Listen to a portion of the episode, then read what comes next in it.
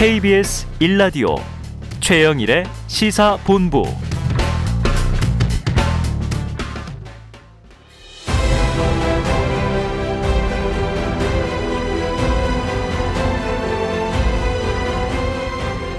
네, 멋진 시그널 음악이 깔렸죠. KBS 1라디오 최영일의 시사본부 2부는요. 6일 지방선거 특집으로 꾸려보도록 하겠습니다. 그만큼 특별한 출연자 세 분이 나와 계신데요. 자, 윤희웅 오피니언 라이브 센터장 그리고 김근식 경남대 교수님 김준우 변호사 함께하겠습니다. 어서 오세요. 네, 안녕하세요. 네. 김준우 변호사님 시작 전에 잠깐 얘기하셨는데 대선 때 뵙고 뵙는 거죠? 네. 맞아요. 선거 때마다 불려오시는데 근데 그렇게 기간이 길진 않았습니다. 대선과 굉장히 바투게 있는 6일 지방선거인데요. 자, 지방선거 특집 본격적으로 시작해 보죠. 오늘 날씨가 정말 좋습니다. 세 분에게 먼저 여쭤볼게요. 교수님, 투표하고 오셨죠? 예, 지금 나와서 투표 막 하고 왔습니다. 오늘 본투표 하신 예, 거군요. 예, 예. 분위기가 좀 어땠나요? 저는 항상 줄 서기를 싫어해서 사전 투표 안 하고 본 투표 하는데요. 뭐 한산한 모습이고 한산한 모습. 평온하게. 근데 날씨가 너무 좋아가지고 네. 젊은 사람, 젊은 분들이나 아니면 이제 특별하게 이번 지방선거에 관심이 없으신 분들은 아, 집 밖에 나와서 투표장까지 갈 만한 그런 동력이 없을 수도 있겠다 이런 생각이 네, 들더라고요. 그래요. 자, 윤 센터장도 투표는 하셨을 거고. 네, 했습니다. 사전 투표하셨어요? 오늘? 네, 사전 투표를 활용했고요. 네. 그 사전 투표가 어 우리가 이제 보조적 성격으로 이제 이해를 처음에 많이 했지만 네. 사실 지금은 보조적 기능보다는 네네네. 뭐- 저는 사실은 그냥 선거일이 3일로 나눠져 있는 것이라고 아. 보는 게 맞고 왜냐하면 대선 같은 경우는 거의 절반에 육박하는 거거든요. 음. 나머지 다른 선거는 3분의 1 이상을 하는 것이거든요. 네네네. 그러니까 사실 이것 때문에 제가 봤을 때는 많은 변화가 필요합니다. 왜냐하면 음. 유권자들이 선거운동 기간이 사실은 짧아지는 거예요. 그렇죠, 그렇죠. 그러면 유권자들은 알 권리가 제약되고 네. 후보자들은 알릴 권리가 제약되는 것이거든요. 네. 그러니까 그런 부분에 따라서 좀 사전 투표가 활성화됨으로 따라서 여러 가지 선거 제도도 네네네. 정비가 좀 필요해 보입니다. 예, 미래에 네. 선거 투표일이 막 일주일 막 이러면 네. 선거 전략 다 바뀔 거예요. 지금 D 마이너스 며칠 하는데 이미 다 찍은 분들도 계시단 말이에요. 맞습니다. 자, 김 여사님도 투표하셨죠? 네, 저도 지난주에 사전 투표 관외 투표로 한번 아, 해봤고요. 다른 네. 지역에서? 네. 그 방, 다른 방송국 갔다가 방송국 옆에 있는 주민센터를 아, 이용을 한번 방송하시다가 아, 해봤습니다. 윤희용 센터장님 말씀대로 이게 그 사실은 해외에 비해서 우리는 선거에 대한 규제가 너무 많아서 음. 선거 운동 기간도 좀 늘리고 네. 일상적인 선거 운동이 될 수 있어야 되는 거 아니냐 이런 네네네. 규제 중심이다 이런 다른 건 다 규제 완화하자고 하면서 선거법에 대해서는 규제를 강화하자고 하는지 네. 그것도 참 정치권에서 어 고민을 좀 해보셔야 될 문제인데 이유는 다 알죠. 음. 너무 규제가 완화되면요 현직들이 힘듭니다. 아. 네, 의정 활동도 해야 되는데 야당이 그러니까 그 관 내에서의 야당이 계속 일상적으로 돌아오고 있으면 부담이 되거든요. 네네네. 그런 부분 때문에 조금 어, 역효과가 있을 수 있기 때문에 네. 그렇긴 하지만 미국은 뭐 대통령 재직 중에도 계속 선거 운동하러 다니고 아, 모금. 모금 운동하러 다니는데 전용기 타고 막 다니고 평소에는 친미 친미 한미 동맹 하면서 왜 네네. 선거법은 한미 동맹이 안 되는지 아, 한번 좀 야, 의문을 선거의 품어봤어요. 네. 한미 동맹 그리고 선거의 규제 완화 이거 지금 오늘 주장하셨어요. 네. 앞으로 이제 어떻게 정치권에서 반영할지 지켜보고. 자 날씨 얘기를 잠깐 드렸고 또 이제 우리 김 교수님도 날씨가 너무 좋아서 그러셨는데 윤 센터장님 네. 항상 이 선거 일 당일에 날씨가 투표율에 영향을 주네 안 주네 논란이 많았어요. 네. 요새 어떻습니까? 사실 날씨와 투표율 얘기 많이 하는데 음. 언론의 그냥 관행적인 얘기들이라고 하는 게 맞을 것 같습니다. 예.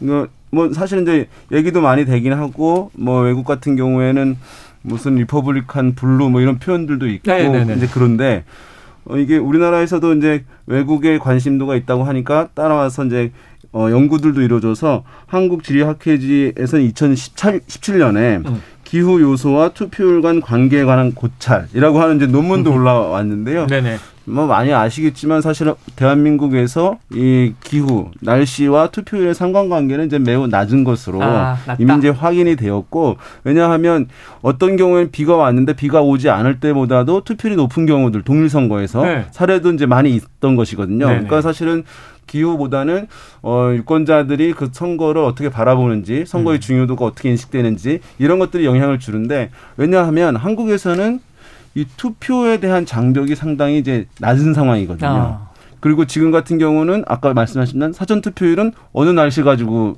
평가를 할 거예요. 네네. 선거일의 날씨가 어땠다라고 얘기할 수가 사실은 며칠이 걸리는 어, 음. 나눠져 있으니까 음. 그리고 어, 멀리 가지 않아도 되는 것이 이제 네. 한국의 굉장히 투표 환경이거든요. 네. 그런 면에서 봤을 때 날씨와 아, 투표율 관의 상관관계에 대한 얘기는 네.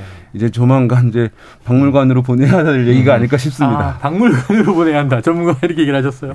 해외 경우엔 사실은 난 이번 투표에 참여하겠습니다라고 사전에 등록을 해야 네네. 표를 주는 경우도 있으니까 우리나라는 투표하기 참 좋은 환경인데 네. 자, 아직 시간이 반나절 남아 있습니다. 투표장으로 안 가신 분들은 가시길 바라고요. 그래서 자, 중앙선관위를 연결해서 현재 투표 상황을 좀 알아보고 가겠습니다. 자, 유고은 리포터 나와 주세요. 네, 안녕하세요. 네, 자, 중앙선관위 상황 그리고 지금 이 현재 시간 투표 상황 궁금한데 전해 주시죠. 네, 저는 지금 경기도 과천에 위치한 중앙선거관리위원회에 나와 있습니다. 이 선거 종합 상황실에서는 매시간 투표율이 집계돼 전국 지도에 표시되고 있습니다. 취재진들도 조금 전 사전 투표가 합산된 투표율이 공개되면서 이 투표 상황을 예의주시하고 있습니다. 음. 제8회 전국 동시 지방선거는 전국 14,000여 개 투표소에서 순조롭게 진행되고 있습니다. 오후 1시가 되면서 사전 투표와 거소 투표도 투표율 집계에 반영됐습니다. 조금 전 중앙선관위에서는 오후 1시 기준 전국 투표율을 공개했는데요. 전체 투표율은 38.3%로 집계됐습니다. 사전 투표가 함께 집계됐는데도 투표율이 지난 7회 지방선거 같은 시간 투표율에는 5.2%포인트 못 미치는 수치입니다. 지역별로 보면 가장 높은 곳이 전남 지역이 48.1%로 높고요. 광주가 28.7%로 가장 낮습니다. 수도권 투표율을 보면 서울은 38.5%로 전체 투표율과 비슷하고 다른 수도권 경합지인 경기는 37.2%, 인천은 36.8%로 전체 투표율을 밑돌고 있습니다.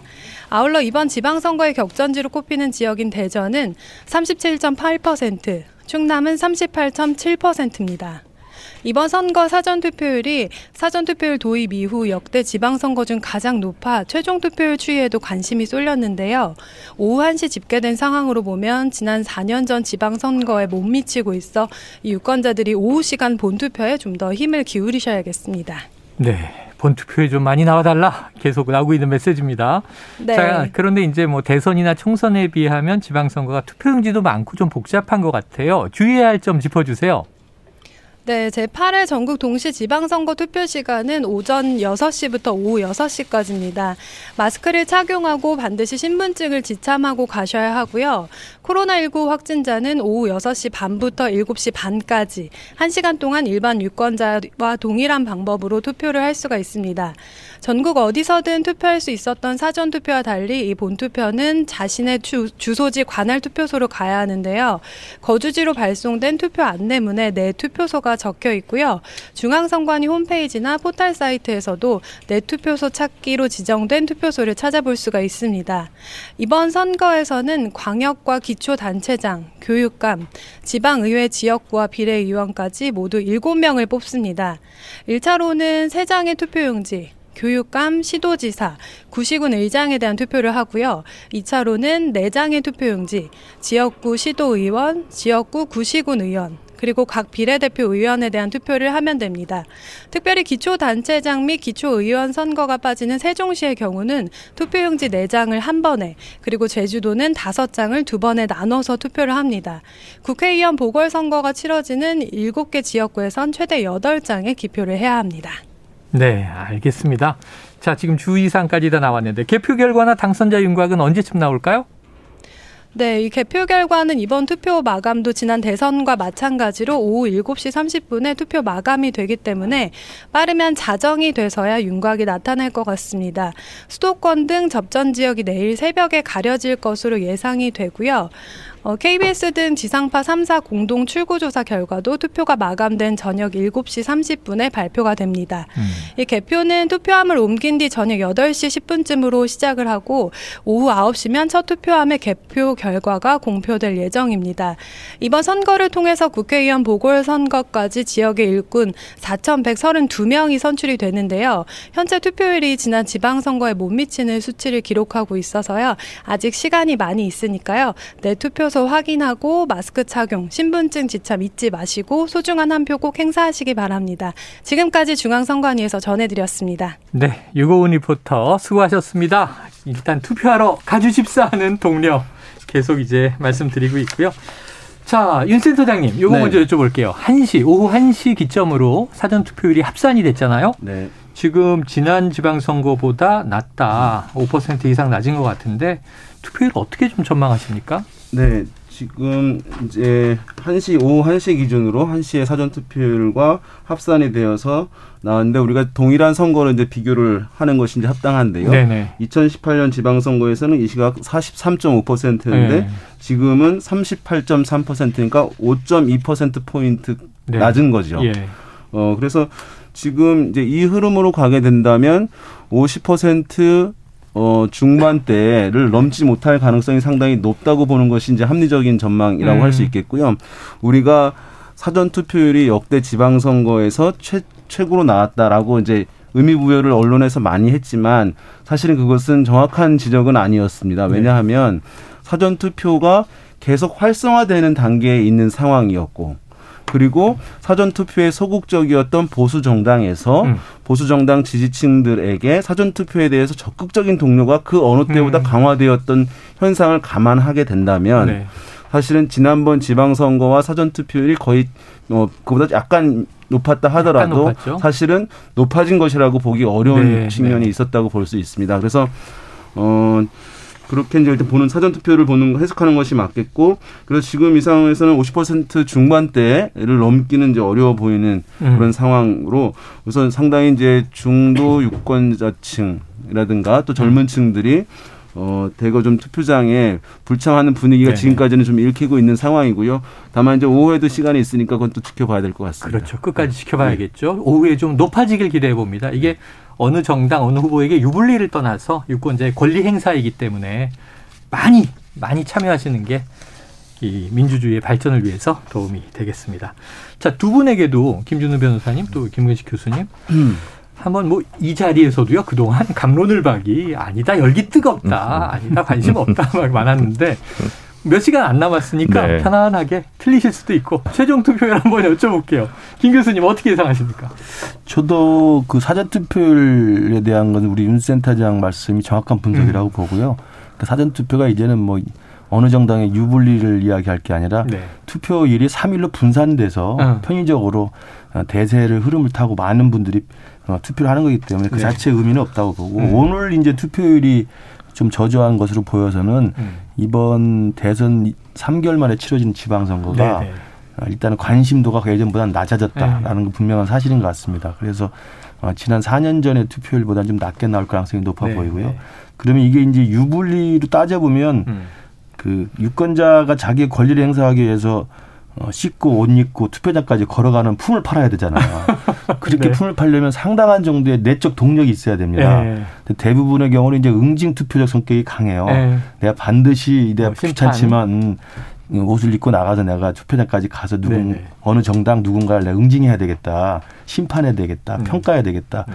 이런 이제 성격이 강할 텐데 이번엔 좀 투표율 낮아진 걸로 봐서는 음. 이제 그런 응징 투표 성격이 높게 나타나는 지역과 낮게 나타나는 지역에 아. 마 승패가 엇갈리침이 있을 예, 것 같고요. 예. 전반적으로는 어, 중도층이 관심을 어느 정도 가졌느냐 안 가졌느냐의 문제가 있을 텐데 음. 이건 확인을 해봐야 되겠습니다만 저는 정확히 잘 모르겠고 아. 문제는 어, 2007년에 노무현 대통령 말기에 네네. MB와 정동영 후보가 나왔을 때 음. 있습니다. 그때 보면 투표율이 상당히 낮았는데 음. 그때는 뭐냐면 민주당 후보였던 정동영 후보가 폐색이 완연했기 때문에 폐세가. 오히려 민주당을 음. 지지하는 사람들이 투표장에 안 나가는 경향이 굉장히 많았습니다. 네네. 저는 혹시라도 그런 것이 아니었, 아닐까 아. 이런 생각도 드는데 여전히 모르기 때문에 네네. 투표장은 까봐야 될 것 같습니다. 예, 뚜껑 열어봐야 알겠죠. 네. 결국은 뭐 여야 모두 투표하면 이깁니다 이렇게 얘기하는데 어느 쪽 지지자들이 더 많이 갔느냐. 어 심리학적 분석 재밌었습니다. 응징 투표 성격이 강하기 때문에 분노의 동력이 있어야 씻고 옷 입고 투표장 간다. 근데 음. 요즘에 가까워서 네. 슬리퍼 신고 운동복 입고도 가족 단위로 많이 가잖아요. 김기현 변호사님. 아, 근데 그게 예측. 여러 가지 사실은 이게 뭐 예측이야 뭐60 전후 이렇게 음. 되지만 그게 중요한 게 아니고 음. 그러니까 지방 선거의 특성이 어떤 곳은 그 말하자면 고를 수 있는 상품이 없어서 아. 무투표 당선도 지금 이번에 엄청 많고요. 아, 네. 그러다 보니까 어 여러 가지 뜯어서 봐야 돼요. 군 단위에서는요 선거 음. 한번 나가러 가는 게 일이에요. 아. 근데 또 음. 지역의 젊은이들이 이제 봉고를 이렇게 한 대 해가지고 어르신들을 실어 나르는 네. 어떤 연관성이 누 선봉과 있을 수도 있고 없을 수도 있지만 이제 그런 형태도 많습니다. 예. 그러니까 우리가 또 일괄해 가지고 음. 투표장이 너무 가깝다. 이렇게 얘기하면 또 이게 아. 아 농산호천 계시는 아, 시민분들에게 네, 그런 차이가 있다는 걸 좀 말씀을 드리고요. 그다음 보세요. 지금 투표율 나오는데 전남 48%인데 음. 광주가 28%입니다. 네네. 그러니까 전남의 무소속 후보가 약진하고 있다는 겁니다. 아. 그죠? 대구가 지금 30대 초반인데 네. 경북은 40대 초반이에요. 어. 경북도 지금 현역 군수들이 컷오프 당해서 무소속으로 출마한 데가 많습니다. 예. 경쟁이 치열한 거예요. 아. 경쟁이 치열하니까 나오는 거죠. 경쟁이 아니면 뭐 그냥 다 될 것 같은데 이러면 음. 안 나오는 거죠 말하자면 광주도 지금 28, 대구 31. 음. 그러니까 이거는 그 정당의 문제, 네. 진보 보수의 문제가 아니라 네. 그 지역구에서의 판세 아. 이거가 굉장히 관련이 있다. 어, 그 다음에 하나 더 전남이 지금 엄청 음. 높아요. 네. 근데 국민의힘이 어, 큰일 났다 아무도 생각 안 합니다. 음. 전남 투표율은 전남에만 영향을 미치기 때문에 아. 지방선거잖아요. 네네. 총선이 아니고 그래서 물론 우리의 인구의 절반이 지금 수도권에 있습니다만 음. 이게 지금 평균의 함정도 있지만 지역마다 다 다르다. 네. 그럼 대구에서 아 호남에서 지금 투표를 많이 하는데 빨리 투표하자. 아무도 격, 격앙할 일이 아닌 예. 이제 이런 상황이잖아요. 그래서 그런 부분들까지 좀 세세하게 음. 뜯어봐야 되고 지금 다만 전체 인구가 절반이 몰려 있다 보니까 음. 지금 전체 평균과 수도권은 음. 거의 지금 수렴하고 있습니다. 음. 그래서 이제 그 그런 차이들을 좀 볼 필요가 있고 네.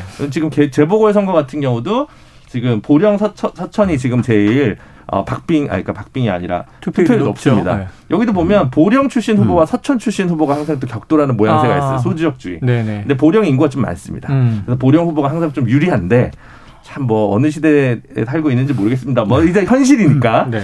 그런 부분들을 같이 봐야지 이걸 뭐 정권 심판 막 이런 음. 걸로 한 다음에 가져와서 예. 뭐 이게 뭐 여권에 더 힘을 실어주고 아니면 야권이 정신을 아. 못 차렸고 이게 자칫 변강부의 한 해석이 될 수 있다. 네네. 네. 그런 점을 좀 말씀드리고 싶습니다. 예. 아마 이게 보면은 어쨌든 이제 유권자들이 투표에 참여하는 뭐 정도가 사실은 약간 이제 세대마다 다른 측면들은 이제 과거 선거에서 확인이 되었거든요. 음. 그래서 우리나라 이제 선거를 가지고 투표 참여를 보게 되면 고령층일수록 이제 투표 참여율이 높은 것이고 음. 사실은 이제 연령이 낮을수록 어, 평균치보다 좀 낮아지는 흐름들이 과거에 비해서는 좁아졌습니다만 여전히 이제 그 현상은 있는데 네. 그러니까 뭐냐 하면 어, 고령층에 계신 분들은 이 투표를 사실은 여러 가지 환경 변화에 무관하게 상당히 이제 적극적으로 일관되게 투표하시는 이제 경향들이 나타난다고 음. 할 수가 있어요.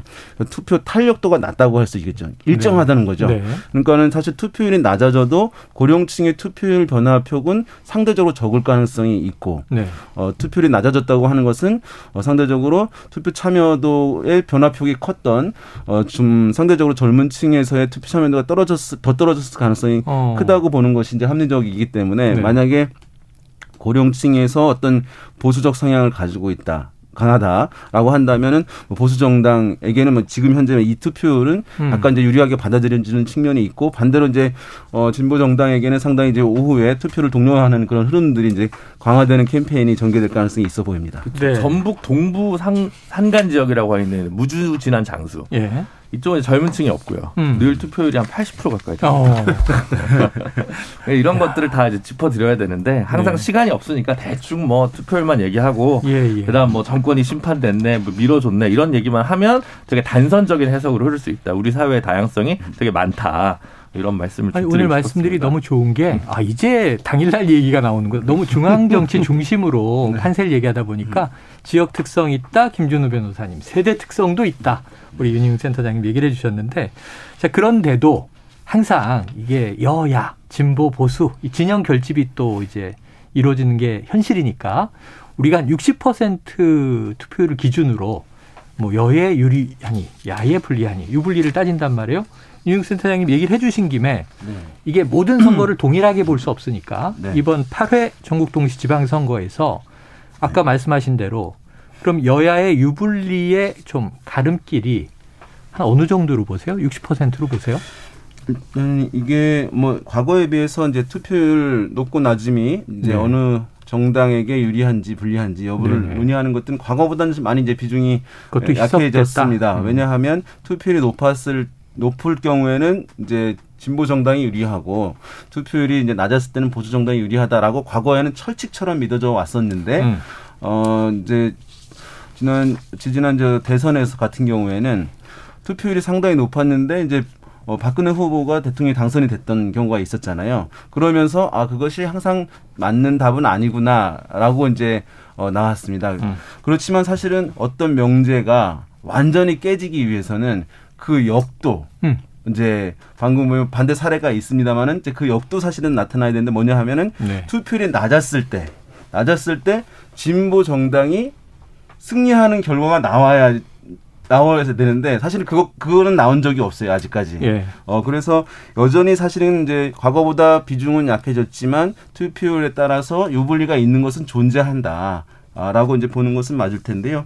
그럼 그 기준은 어느 정도로 봐야 될 것이냐. 그러니까 뭐 역대 이제 최근 지방선거에서 한 60%를 얘기했기 때문에 어 그런 상황에서에 보게 되면 어 지난번 같은 경우는 이제 진보 정당이 민주당 계열이 이제 상당히 압승을 했었던 음. 것이잖아요. 비슷하게 나왔습니다만은 이것도 상당히 이제 높은 것인데 그럼 이 수준을 유지하거나 아, 이거보다 높아지게 된다면 어쨌든 뭐 민주당이 상당히 이제 유리하는 흐름이 갈 텐데 음. 이것이 이제 어, 낮아지는 상황. 그래서 만약에 50% 중반대도 미치지 못한다라고 하면 음. 아까 말씀드린 대로 약간 투표 참여도가 일관되는 네, 보수적 네. 상향의 고령층들이 주로 참여하게 되고 투표 에 참여한 사람들만의 비중을 놓고 봐야 되는 것이거든요. 예, 예. 그렇게 되면 뭐 보수 정당이 이제 유리하다고 볼 수 있기 때문에 제가 봤을 때는 어 이게 딱 60% 기준으로 얘기할 수는 없겠습니다만은 음. 50% 이제 중반부터 60% 사이 그 정도에서 그 위로 갈 것이냐 아래로 음. 갈 것이냐에 따라서는 뭐 이제 진보 정당 보수 정당 유불리는 네. 비교적 명쾌하게 확연하게 여전히 존재한다 고 보는 게 맞을 것 같습니다. 딱 이 숫자로 선을 정하기는 어렵지만 네. 어쨌든 높으냐 낮으냐에 따라서 유불리는 조금 달라질 수 있다. 네.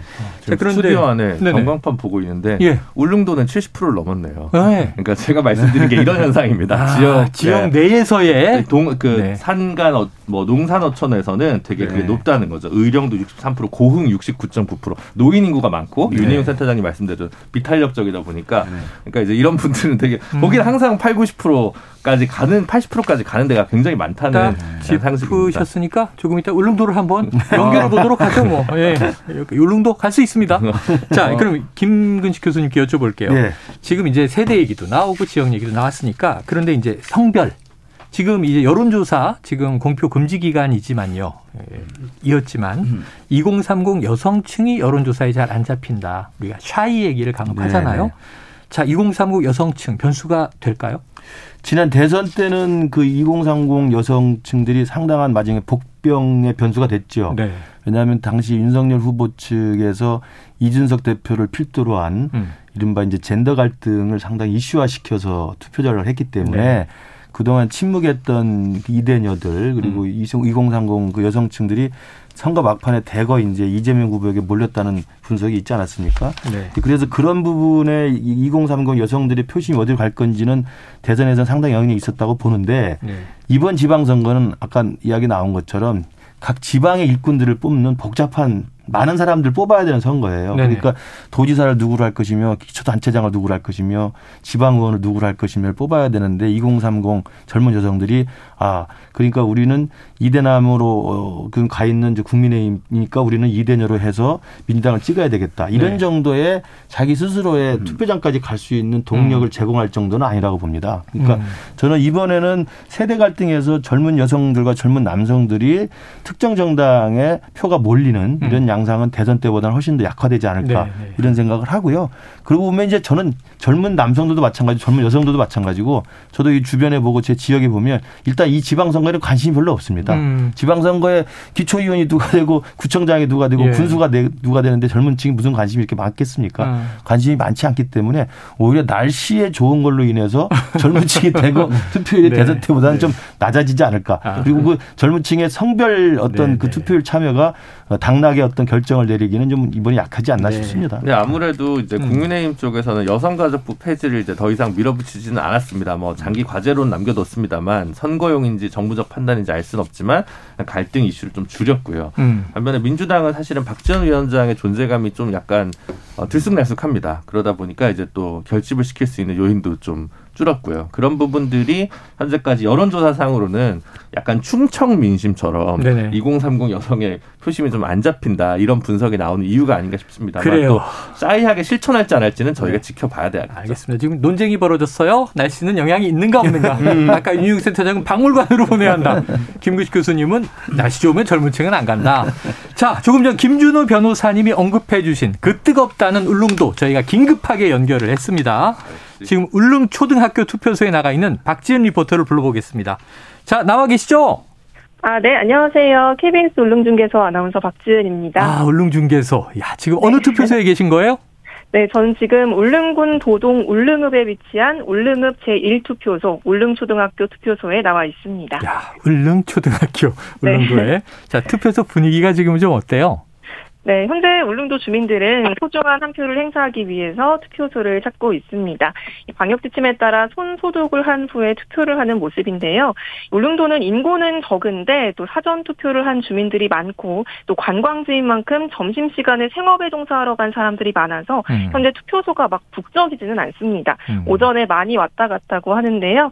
그래도 점심 시간이 끝나가니까 젊은 층부터 나이 드신 분들까지 한두 분씩 다시 투표소를 찾고 있는 모습입니다. 있습니다. 네. 자, 날씨 좋고 관광업 종사자가 많으니까 휴일이지만 네. 일하시는 분들이 계시다는 거예요.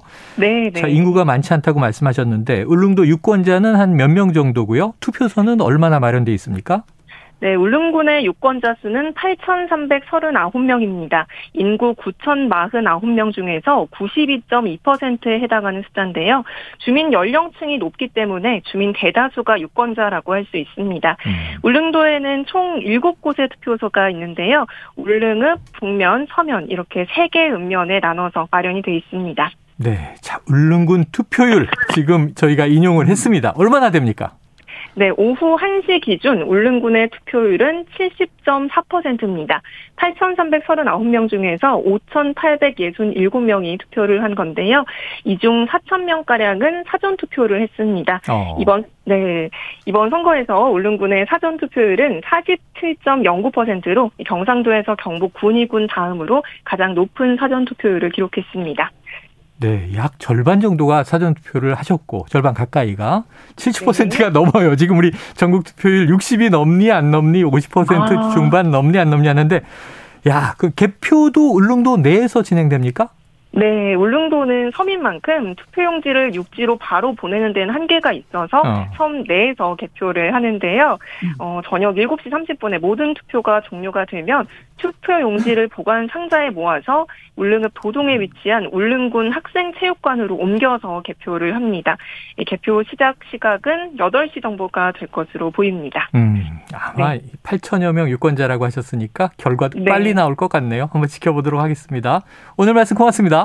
아, 네, 고맙습니다. 예, 지금까지 울릉도에서 박지은 아나운서였고요. 우리가 시사본부에서 다룬 김에 다른 지역 유권자분들은 뭐 누구를 찍을 권리가 없지만 누가 당선되나 궁금할 것 같아요. 왜 이렇게 뜨거운 겁니까? 그러니까 지역이 그러니까 최소 우리 공직선거법에서 7명이 최소 단위의 기초의회 그 규모입니다. 네. 근데 울릉군은 우리나라에서 인구가 제일 적은 군이에요. 그러면 인구 단위 의원 숫자가 적지 않습니까? 음. 아무래도 아는 사람입니다. 지금 네. 몇 명이 나오든 누군가 사돈의 8촌까지 이제 네네. 네. 떨어지면 이해관계도가 높기 때문에 항상 뜨거울 수밖에 없고요. 음. 사실은 농산호촌 지역에 선거 열기가 너무 뜨거울까봐 아. 우리 공직선거법이 또 규제를 두고 있는데 아, 그래요? 기초의원 중에서 군만 시군은 안 그렇습니다. 군만 예비 후보 등록일이 짧아요. 이게 너무 격렬하게 어 농산어촌 지역 공동체가 깨질까봐 그걸 염려한 탓인지 음. 그런 이제 규제가 있고요. 네. 근데 오히려 이제 지역에 계신 분들은 그 예전에 입법 발의도 많이 됐었는데 이 지금 지방선거 6월 초에 하는데 이게 지금 농번기랑 겹쳐가지고 음. 상당히 그 힘들다. 음. 그리고 사람 구하기도 힘들어요. 아, 왜냐하면 이제 선거 운동원으로 사람들을 데려가니까 농사수에서 또 그 계절적 지어로 계절적 노동자가 필요하니까 이걸 찢어놔야 아하. 왜 이때냐. 그러니까 네. 임기는 그대로 두더라도 이제 선거 시기는 네. 뭐 3말 4초 정도로 정리하자. 이게 꾸준히 네. 농산촌 지역에 지역구로 가신 의원님들은 발의를 하는데 어. 여의도는 관심이 없죠. 그렇죠. 네. 야 무슨 얘기인지 알겠습니다. 근데 어이 걱정이에요. 왜냐면 옆집 숟가락 몇 개 있는지도 다 아는 동네에서 두세 명 후보가 나왔는데 다 친해. 근데 누구 찍었는지 나중에 알려지면 싸움도 동네 싸움 나고 아 걱정입니다. 자. 윤 센터장님, 네. 다음 이슈로 한번 넘어가 볼 텐데 지금 여론조사 공표 금지 기간입니다만 네. 여론조사는 계속 하고 있는 거죠. 그렇죠. 이제 우리가 여론조사 공표 금지 기간입니다. 깜깜이 기간입니다라고 얘기를 하는데 어떤 분들은 그래서 아 여론조사도 아예 실시가 안 되는구나라고 생각하시는 분들이 있는데요. 사실은 음. 이제 그렇지 않고 그때는 그 공표 금지 기간 동안에 음. 동안에 조사한 것을 발표하지 못하도록 하고 있는 것이기 네네. 때문에 그 이전 것을 발표하거나 네. 가능하고요. 또 발표는 하지 않고 그 기, 깜깜이 기간 동안 어, 공표 금지 기간 동안에 어, 정당이나 후보 측에서 자체 조사를 하는 것은 예. 어, 가능하고요. 예. 그래서 그것은 이제 매우 활발히 이루어지고 있고 다만 뭐 선거 당일에는 이제 후보들이나 정당에서 할 필요는 없겠죠.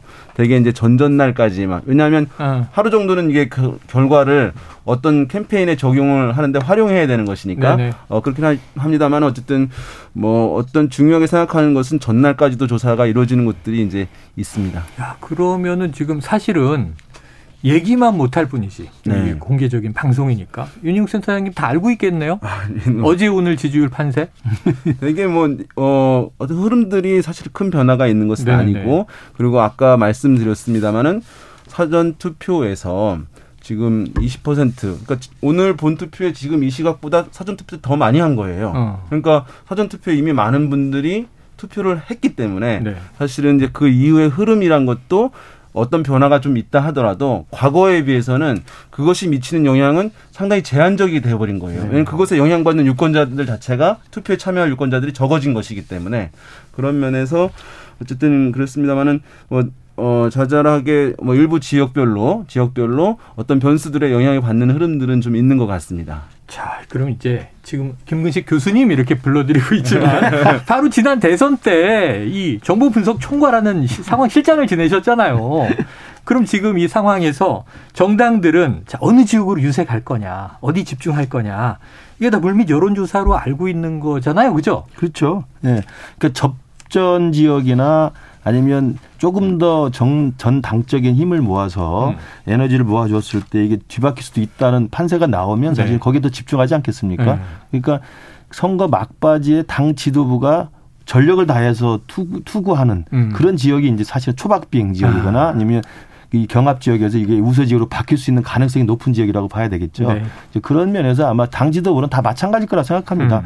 민주당은 민주당대로 당 내부에서 여론조사를 다 돌려보고 있고 국민의힘 국민의힘대로 또 내부 여론조사를 계속 정기적으로 주기적으로 하기 때문에 음.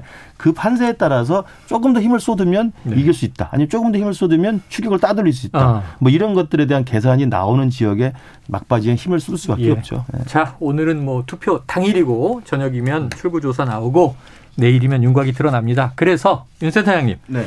지금 국민의힘은 아홉 개 지역이 우세다. 네. 조금 더 늘어날 수도 있다. 이렇게 네. 또 이제 단서가 붙었고요. 민주당은 네다섯 개만 이겨도 선방이다. 네. 이런 얘기를 하고 있고 네. 대체로 언론은 한 네 개 정도를 경합 지역이다 뽑았는데 네. 오늘 지금 현재 경합 지역 어디입니까?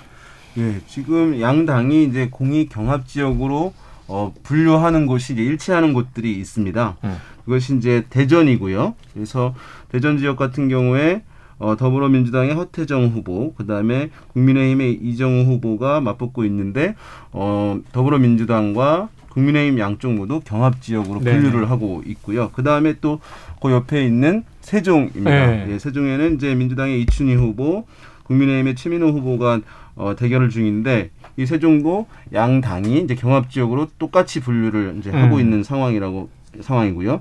또 한 가지는 한 곳은 또 같은 충청권의 충남인데요. 네. 여기는 민주당의 양승조 후보와 국민의힘의 김태흠 후보가 경합을 하고 있는 음. 어, 그 경쟁하고 있는데 양쪽 정당 모두에서 이제 경합 지역이다라고 하고 있고 마지막으로 사실 한 곳이 이제 경기도입니다. 음. 네, 경기도의 도지사. 어, 김동연 후보와 김은혜 후보가 네. 사실은 어 격돌을 이제 하고 있는 상황이고 많이 보셨겠습니다만은 이제 여론조사 결과들이 정말로 이제 붙어 있는 그런 상황이어서 예. 누가 당선돼도 이상하지 않은 어. 그리고 누가 당선될지 아, 아직 확실하게 알 수 없는 어, 그런 지역들이어서 어, 요 지역들 같은 경우에는 아까 김근식 교수님 말씀하신 대로 각 정당에서 어. 이러한 이제 경합 지역을 타겟으로 해서 막판에 자원들을 총 동원하는 캠페인들을 네. 어, 지금 이제 벌이고 있는 것으로 보입니다. 야 지금 네 군데를 꼽으셨는데 네. 경기는 뭐 전국에서 인구가 가장 많으니까 4분의 1. 근데 나머지 세 군데는 다 충청권이에요. 네. 자, 김 변호사님. 네. 김 변호사님 관심을 두고 있는 초경합지 어디입니까? 꼽으신다면. 아, 저는 지금 충남을 제일 좀 눈여겨 보고 아. 있습니다. 사실은. 왜요? 그 앞으로 노리고 있어요? 아니요, 아무 연고가 없습니다. 아, 연고 없어요? 네. 그 충남 같은 경우는 사실은 그 어, 다른 지역보다 이제 알기가 좀 어려운 게 서쪽 지역이랑 그 동쪽에 이제 아. 천안이랑 아산 네네네네. 뭐 이렇게 해가지고 옅어지거든요. 막 이렇게 뭐 예전에 뭐 지역별 차이가 되게 아, 극심하고 예. 구성 계속 변하고 있어서 음. 어, 뭐 사실 천안 안에서도 그렇습니다. 음. 천안 안에서도 나중에 중간에 거기 의원들끼리 잘 어, 제가 봤을 때 몇 년전 음. 얘기입니다. 게리맨더링을 해서 네네.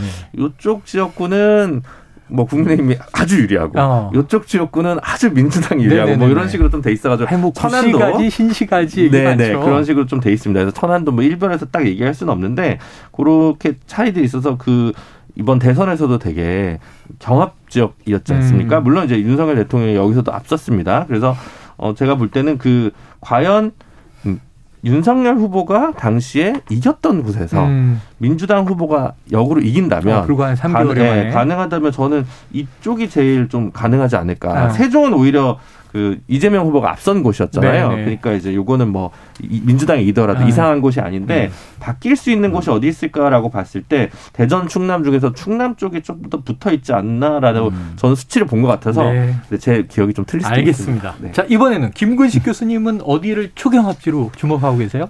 경기 이야기를 제일 많이 하잖아요. 경기. 그래서 경기도는 정말 까봐야 한다라는 네네네. 이야기가 나오는데 저는 경기도에 대해서는 우리가 보통 선거의 승패를 이야기할 때 구도하고 인물 이야기를 음. 많이 하는데 구도에서는 일단은 지금 이번 지방선거의 민심은 그 정권에 대한 견제론보다는 정권에 대한 안정론이 좀 대세를 탄 것 같아요. 예. 그래서 일단 구도상으로는 경기도도 해볼 만한 그 국민의힘 입장에서 해볼 만한 지역이 돼 있는데 대선에서는 살짝 그렇죠. 모자랐지만 대선에서는 음. 졌지만 그래서 일단은 구도 면에서는 바람을 타서 경기도에서 김은혜 후보에게 유리한 국면이긴 하지만 음. 인물론에서 이제 김동연 후보의 비중감하고 이제 김은혜 후보가 초선 의원이기 때문에 네. 조금 거기서 이제 상쇄가 되는 효과가 있었고 예. 그다음에 이슈라고 하는 요인에서도 김은혜 의원의 좀 부정적인 이슈들이 몇개 있었죠. 악재. 예, 그런 것들이 좀 작용을 해서 정말 이 부분은 어떻게 될지 모르겠습니다. 근데 이제 음. 대부분 선거 승패를 가늠하는 요소들이 몇 개 있지만 그 중에 제일 큰 건 구도기 때문에 음. 정권 안정론이라는 국정 안정론이라는 바람이 타면서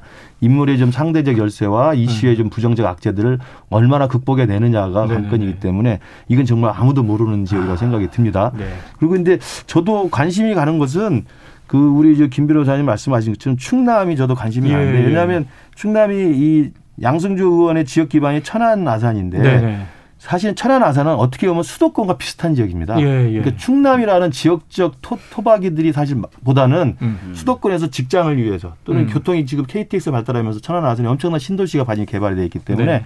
그분들은 사실 수도권의 민심이 그대로 그대로 연장이 돼 네, 있거든요. 네. 그래서 천안 아산의 지역적 기반을 갖고 있는 양승조원이 단연한 우세한 지역이죠. 음. 사실 충남은. 그리고 김태모는 보령 서천 아닙니까? 네. 그쪽은 인구수가 훨씬 적어요. 아. 그리고 천안 아산 쪽 한 100만 가까이 놀려 있기 때문에 예. 사실은 굉장히 양승조원한테 유리한 지역이었는데 음.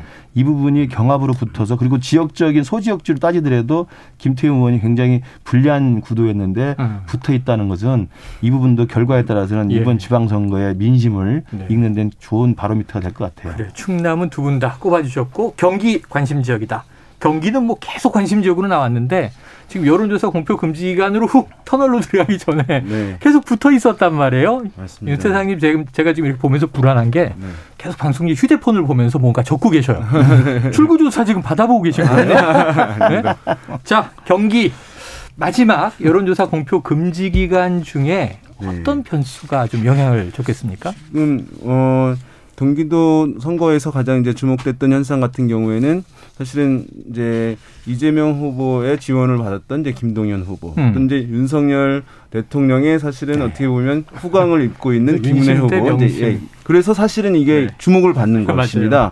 그래서 어, 지금 국민의힘의 후보들이 여러 나오긴 했습니다만은 그래도 윤석열 대통령의 어떤 브랜드를 사실 장착하고 나와, 나온 가장 상징적 인물이라고 한다면 이제 대변인직을 맡았던 인수위에서 김은혜 후보이기 때문에 상당히 이제 국민의힘 여당 쪽에서 상당히 주목하고 있는 그런 상황이고 거기서 만약에 승리한다고 한다면 지금 약간 다른 정권들 정권 초반보다 다소간 낮게 형성되어 있는 음. 대통령에 대한 기대나 평가 이런 것들을 단숨에 극복하면서 어, 동력을 수익을 확보할 수 있을 것이라고 하는 기대감. 네네. 그래서 이제 경기도가 이제 주목되는 것이고 어 그렇기 때문에 또 반대로 야당에서는 거기서 승리한다면 정부에 대한 견제 심리를 어쨌든 확보해냈다. 야당의 긍정 평가를 어, 일정 일정 정도 확보했다라고 하는 평가를 받을 수 있으니까 어 주목을 받는 것인데 여기에는 맨 처음에 이제 강용석 이제 후보 음. 무소속 후보가 어 쟁점이 되고 처음에 상당히 지지율이 높게 나오는 흐름들이 잡혔던 네, 것이거든요. 네.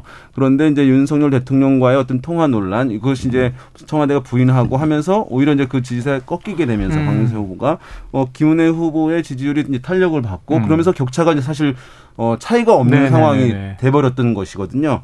어, 그런 상황에서 지금 이제 연수석 공표 금지 기간으로 들어온 그런 상황이라고 할수 음. 있는데요. 어, 지금 그 사이에 이제 어, 김은혜 후보 측에서는 김동연 후보의 이제 부총리 시절에 어, 뭐, 측근에게 일감을 모르졌다라고 하는 이제 비판적 공세들 상당히 음. 강화되었고, 김동연 후보 측에서는 이제 김은혜 후보를 향해서 재산 신고가 16억 정도 누락됐다라고 하는 공세를 네, 네. 펴면서 이것이 이제 나중에 어 뭐 당선되더라도 영향을 줄 수 있다라고 하는 공세를 어, 줌으로써 이제 어 어떤 견제표들을 형성시키려고 하는 것들을 이제 하고 있는 그런 상황이고 음. 마지막까지 어쨌든 주목을 받고 있는 그런 상황이어서 네. 뭐 결과는 여기는 정말로 그래요. 나와봐야 아는 그런 상황이 되겠습니다. 자 보수 단일화 이슈가 있었는데 결국은 완주 상황이 됐고요. 네네. 2, 3일 전이면 그래서 누가 일합니까? 여쭤보겠지만 오늘은 여쭤보지 않겠습니다. 몇 시간 후면 출구조사로 확인해 볼 수 있으니까요. 자, 이 외에도 지금 보궐선거 7군데 있잖아요. 근데 또 가장 관심 지역이 인천 계양을 아니겠습니까? 자, 민주당에서는 이재명 후보가 이제 좀 따돌리고 안정권 들어갔다 이런 얘기도 하고 국민의힘에서는 무슨 얘기냐? 아직 해볼 만 하다. 팽팽하다 이렇게 평하고 있는데 투표율이 지금 높죠? 어떻게 보십니까? 저도 이 부분을 아까 제가 응징 투표적 성향이 네. 지방선거 전체를 보면은 각 지방마다 일꾼들을 뽑는 분산된 정치적 관심이기 때문에 네. 일관되게 할 수는 없습니다만 인천 계양을만큼은 응징 투표와 사수 투표의 대결이라고 봐요. 아, 그러니까 투표율이 예상보다 훨씬 높고, 예. 그러니까 평균치보다 훨씬 높게 나타나 네네네. 있고, 그러면 전국적인 관심을 받는 지역이 돼버렸고 음. 이재명을 사수할 것이냐, 이재명을 응징할 것이냐의 싸움인데 음. 저는 그 싸움이 인천 계양을에 지금 높은 투표율로 나타나고 있다고 보는데 네. 응징 투표적 성격이 사실은 사수 투표적 성격보다는 훨씬 더 투표율 동료에는 도움이 됩니다. 네. 그래서 보면 어, 뭐, 인천 계양을에서는 민주당을 지지하는 사람들보다는 국민의힘을 지지하는 분들이 이재명 후보에 대해서 응징하기 위해서 투표율에 많이 갔을 가능성이 음. 높다고 보고요. 그 다음에 또 하나는 그럼에도 불구하고 워낙 그 개항을 자체 표심이 음. 과거부터 오랫동안 민주당에 유리한 지형이었기 때문에 네. 그러한 응징 투표적인 성향이 대거 투표장에 몰렸다 하더라도 그것이 수십 년 동안 진행되었던 인천 개항을에 인천 개항을 자체의 특성으로서의 민주당이 유리한 정치 지형을 얼마큼 바꿀 수 있느냐, 네. 그것도 역전시킬 수 있느냐, 이건 정말 이제 까봐야 아는 거죠. 그래요. 그래서 그 두 싸움의 변수가 어떻게 정, 결론이 날지를 들여다봐야 될 것 같습니다. 네, 저 현재 시간 전국 투표율 평균이 42.7% 이렇게 나와 있는데 보궐선거 대로, 기준으로, 네, 보궐선거 네, 기준으로 네. 보면요. 그런데 인천 계양을에 이제 보궐선거니까 45.5%니까 전국 평균보다는 이제 높게 나오고 있는 상황입니다. 근데 저것도 평균보다 낮은 게 네. 창원이랑 수성구, 대구 수성구예요. 네. 결론이 나 있는 선거들만 돼 있는 거고. 네네. 그래서 저걸 지우고 보면 네. 개항이 그렇게 높은 편도 뭐 음. 중간 정도라고 나오 그러니까 일곱 개 중에 그 음. 결과가 너무 명약 관할 보이는 죄송합니다만 네네. 보이는 두 개를 빼고 나서 다섯 개 중엔 또 중간이어가지고 자, 그런데 지금 개항을의 뜨거운 투표율을 김근식 교수님은 응징 투표 동력이 더 강할 것이다라고 이제 예상을 하신 건데 김준우 변사님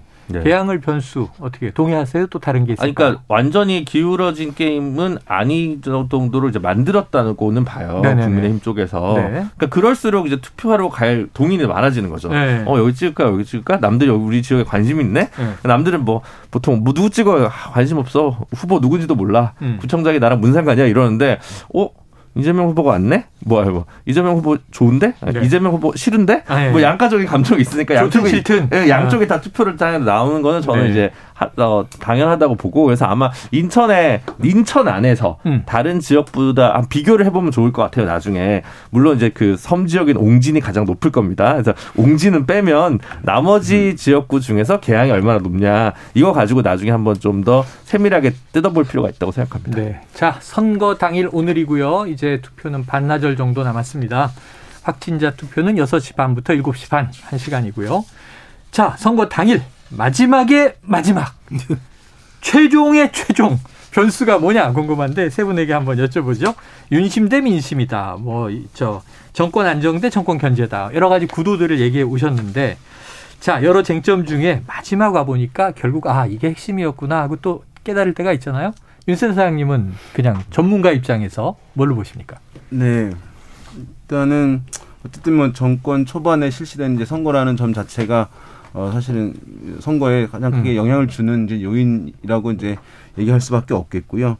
어, 그 외에 이제 이슈적으로는 어쨌든 최근 2, 3일 보게 되면 이제 김포공항 관련한 이슈가 상당히 이제 어쨌든 표심의 일정 부분은 이제 영향을 받는 이제 유권자들이 좀 있었던 것 같고 네. 그 다음에 사실은 어 결정적으로는 투표율일 것 같습니다. 지금 투표율. 투표율이 어쨌든 지난 지방선거와 어와 달리 사실 좀 변화 폭이 좀 큰 상황으로 가고 있다는 점 네. 이런 것들은 사실은 이제 투표율이 어 얼마만큼 낮아지느냐 이 여부 이것이 이제 정당의 유불리에 직결되는 그런 사안으로 어, 좀 봐야 되지 않을까 생각됩니다. 투표율 이렇게 꼽아주셨고요. 네. 김근식 교수님은 저도 투표율이라고 생각합니다. 아, 이미 이제 다 정리가 되는 마당이기 음. 때문에 음.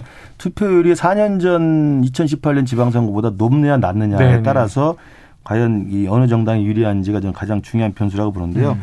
그 투표율이 만약에 4년 전보다 낮게 나타난다고 한다면 음. 결국 그 해석은 중도층의 표심이 과연 어디로 가느냐의 문제이고 음. 그다음에 적극적 투표층이 어느 쪽에서 덜 덜 나오느냐의 음. 문제거든요. 네네네네. 근데 투표율이 4년 전보다 낮다고 한다면 아까 우리 윤 센터장 말씀하신 것처럼 적극적 투표층에서는 저는 민주당의 적극적 투표층이 덜 나온 결과라고 해석을 네. 하고 싶습니다. 네네네. 제가 2007년 제가 정동영 후보 나왔을 때 얘기한 것처럼 만약에 그게 사실이라면 민주당에 다소 불리한 투표율 저하의 현상이 있는 거고요. 네. 중도층은 그는 과연 사실 중도층이 사실은 스윙보트로서 승패를 가늠하는 중요한 기준을 음. 갖고 있습니다만 또 중도층 그렇기 때문에 또 적극적인 또 그 무관심층이 또 있어요. 그렇죠. 그래서 중도층 중에서도 무관심 중도층은 투표장까지 나가지 않을 수 있지만 중도층이면서도 정치에 고관여를 하는 고관심층이 음. 있습니다. 그래서 중도층이면서 고관여층들이 어디를 택하느냐 문제인데 음. 이건 제 개인적인 그 뇌피질입니다만 바람이 국정 안정론에 있기 때문에 네네네. 네, 네. 중도층도 그쪽으로 좀 많이 가지 예. 않았을까라는 저는 희망 섞인 음. 분석을 해봅니다. 새 정부 초기니까. 예, 예. 자, 보통 2002년, 2006년 지방선거가 심판 선거였고요. 네. 지방선거 기준으로. 음. 10년 선거, 14년 선거는 약간 비겼다고 보는 네, 네, 많은 지방선거였습니다. 지난번에 완전 밀어줬고 음.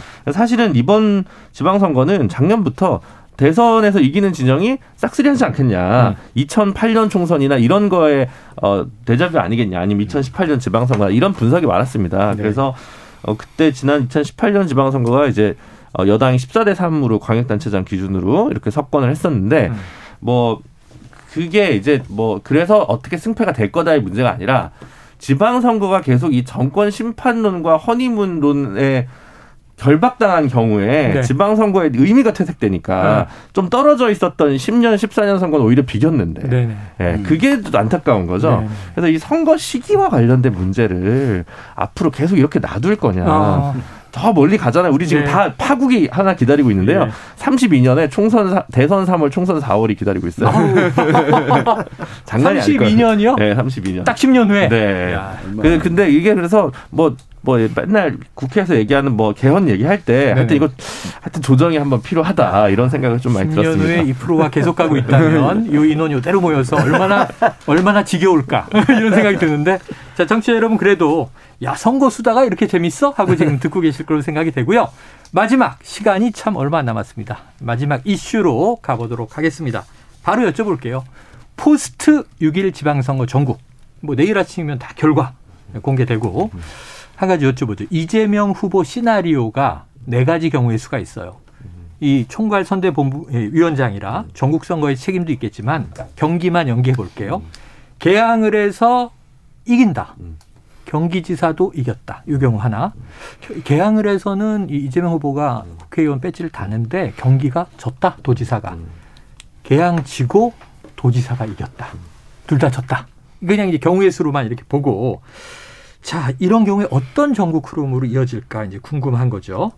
자 김구식 교수님 이재명 후보 선전 여부가 민주당 지도 체제와 연계되지 않겠습니까? 어떻게 보십니까? 민주당의 전망. 그 네 가지 시나리오 중에서 개항을 지고 경기가 이기는 건 조금 비현실적이지 않을까. 네. 그러니까 확률이 낮다. 예, 경기가 이기면 개항을도 이기기는 이길 겁니다. 네제 생각에. 오히려. 그래서 이제 가장 그 유력한 시나리오라면 개항을 지고 경기도 지든가 네. 아니면 개항을은 이기고 경기가 지든가 뭐 이렇게 될 가능성이 높다고 네, 그렇게 보는데 보시고. 저는 이재명 후보가 일단 개항을로 날라온 것 자체가 저는 이번 지방선거의 초기 선거 전략이 미스라고 생각을 하고요. 아, 잘못이다. 네, 거기서부터 아마 첫 단추를 잘못 깨면서 민주당에 지금 고전을 면치 못한다고 생각을 하는데 네. 어찌됐든 개항을 해서 아슬아슬이라도 이기면 네. 어, 민주당 내에서 일단 현역 의원으로서 배지를 달고 들어가는 네네네. 것이고 그러면 8월달 전당대회는 아마 계속 고를 할 겁니다. 예. 그러면 저는 어, 제 개인적인 내피셜입니다만 음. 개항을 해서 거의 초박병으로 아슬아슬하게 당선되고 경기를 내주면서 음. 전국적인 선거를 책임져야 될 총괄 선대위원장으로서의 음. 정치적 패배를 그대로 감수를 하게 되면 음. 그리고 8월 전당대회 만약에 나가겠다고 직진을 하게 되면 민주당은 정말 혼란에 빠질 것이다 아. 생각을 합니다. 네네네.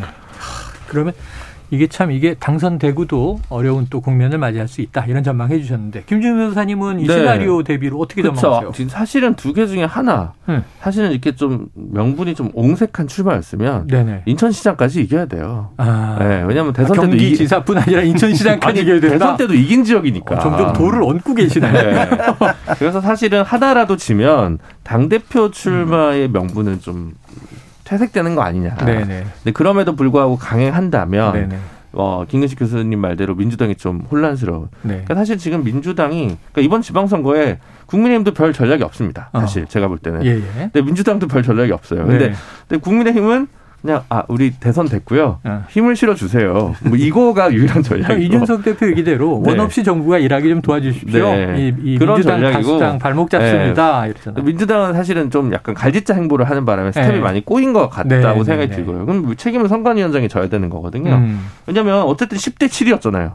10대 7이었으면 대선 때 본인이 등판했으면 10대 7 정도는 지켜줘야 됩니다. 음. 어떻게 뭐 좋은 분의 공천을 해와서 데리고 오든 뭘 하든. 음. 그래서 저는 그게 오히려 어 물론 조금 약간 유리하니까 음. 대선 된 쪽이 더 유리하니까 뭐 10대 11대 6 6까지는 좀 지켜줘야 어, 당 대표로 나갈 수 있는 어떤 명분이 네네. 서지 않겠냐라고 보고요. 꼭 경기 뭐 음. 그게 아니더라도 11대 6 미, 치다 네. 12대 네. 오면 힘들다라는 네. 생각이 많이 듭니다. 자 여섯 개 광역을 음. 지켜야 민주당이 선방했다고 본다. 자, 윤희웅 센터장님, 지방선거 이후 음. 전국 시나리오, 특히 이제 이재명 후보의 또 명운을 하나 이제 축으로 놓고 어떻게 전망하세요? 네, 그래서 뭐 아까 말씀하신 대로 이제 어 전, 저는 이제 뭐 경기도라기보다는 전체 성적표 그러니까 선거에서 민주당이 이제 국민의힘에서 이제 선전하느냐 또는 참패하느냐 음. 만약에 또는 뭐 이길 수도 있겠습니다만은 이제 그런 전체 성적표와 본인의 생활 여부 이제 이곳의 경우의 수들이 이제 나오는 네네네네. 것이라고 할 수 있는데 만약에 어, 성적이 좋지 않고 당에 성적이 좋지 않고 본인만 살아왔을 때 음. 어, 이때는 어, 만약에 격차가 아주 신승이다라고 한다면 음. 매우 적극적인 행보를 하는 데 있어서의 어떤 당의 다른 음. 인사들의 어떤 견제라든가 비판 이런 것들이 책임을 지라고 하는 목소리도 음. 클것 같아요. 근데 만약 그러면은 이제 사실은 입지가 상당히 승리 생활했음에도 불구하고 입지가 커지지 않을 아. 가능성이 있는 반면에 네. 어, 일정 정도의 이제 격차를 내서 본인이라든지 살아 돌아온다라고 한다면 어쨌든 본인이 이제 어, 민주당에서의 뭐 전당대회 당대표 출마 등 이런 것들을 적극적으로 이제 할 예. 것으로 보이는데 다만 이제 그 과정에 있어서 당의 본연의 변화 쇄신 어 그래서 어떤 이제 여권에 대해서 어쨌든 대항 세력으로서의 어떤 위상 존재 이것들을 회복하는 것에 과연 그것이 어 이재명 어 이제 후보가 어 의원이 돼가지고 네. 진두지휘하는 것이 과연 이제 바람직할 것인가, 효과가 더 좋을 것인가, 그렇지 않을 것인가 이런 것에 대한 공박 논란들은 더 좀 지속될 가능성이 크지 않을까라는 생각이 듭니다. 네. 저는 최악의 경우 이재명 지사가 개항을 해서도 지고 네. 경기도 내주고 이런 네. 최악의 결과를 받아 안아도 네네. 이재명 지사다운 것은 또 다른 책임을 다른 데 그 몰아 세우면서 당대표 나올 가능성이 높다고 봐요. 그럼 당권 도전할 것이다. 그래도 네, 더할 거라고 생각합니다. 더 할 거. 책임을 다른 데 몰릴 수가 있기 때문에. 네. 자, 예. 지금까지 김근식 교수님의 개인적인 주장이었는데 네. 앞으로 행보는 지켜보도록 하죠. 야, 궁금한 게 많은데 오늘은 슬슬 정리해야 될 것 같아요. 왜냐하면 또 이제 국민의힘 안철수 후보가 만약에 원내 입성에 성공한다면 이제 삼선 중진 의원 된단 말이에요. 저 인터뷰 때도 그렇게 얘기하셨거든요. 네. 향후 행보도 궁금한데 이건 지방선거 끝나고 기회가 되면 또 여쭤보도록 하겠습니다. 자, KBS 일라디오 최영일의 시사본부 윤희웅 오피니언 센터 라이브 센터장 김근식 경남대 교수 김준우 변호사 모시고 6일 지방선거 특집 함께했습니다. 세 분 오늘 고맙습니다. 감사합니다. 감사합니다. 자, 오늘 준비한 소식은 여기까지입니다. 오늘 오후 5시 5분부터요. 일라디오 단독 제8회 전국 동시지방선거 개표 방송 내 삶을 바꾸는 선택 2022 지방선거가 방송이 됩니다. 자, 많은 청취 부탁드리고요. 아, 흥미진진할 것 같습니다. 그리고 저는 내일 오후 12시 20분에 아, 오늘 결과가 다 나오겠죠. 내일 그 시간이면 그 결과를 가지고 또 분석하는 방송 준비하도록 하겠습니다. 지금까지 청취해주신 여러분 고맙습니다.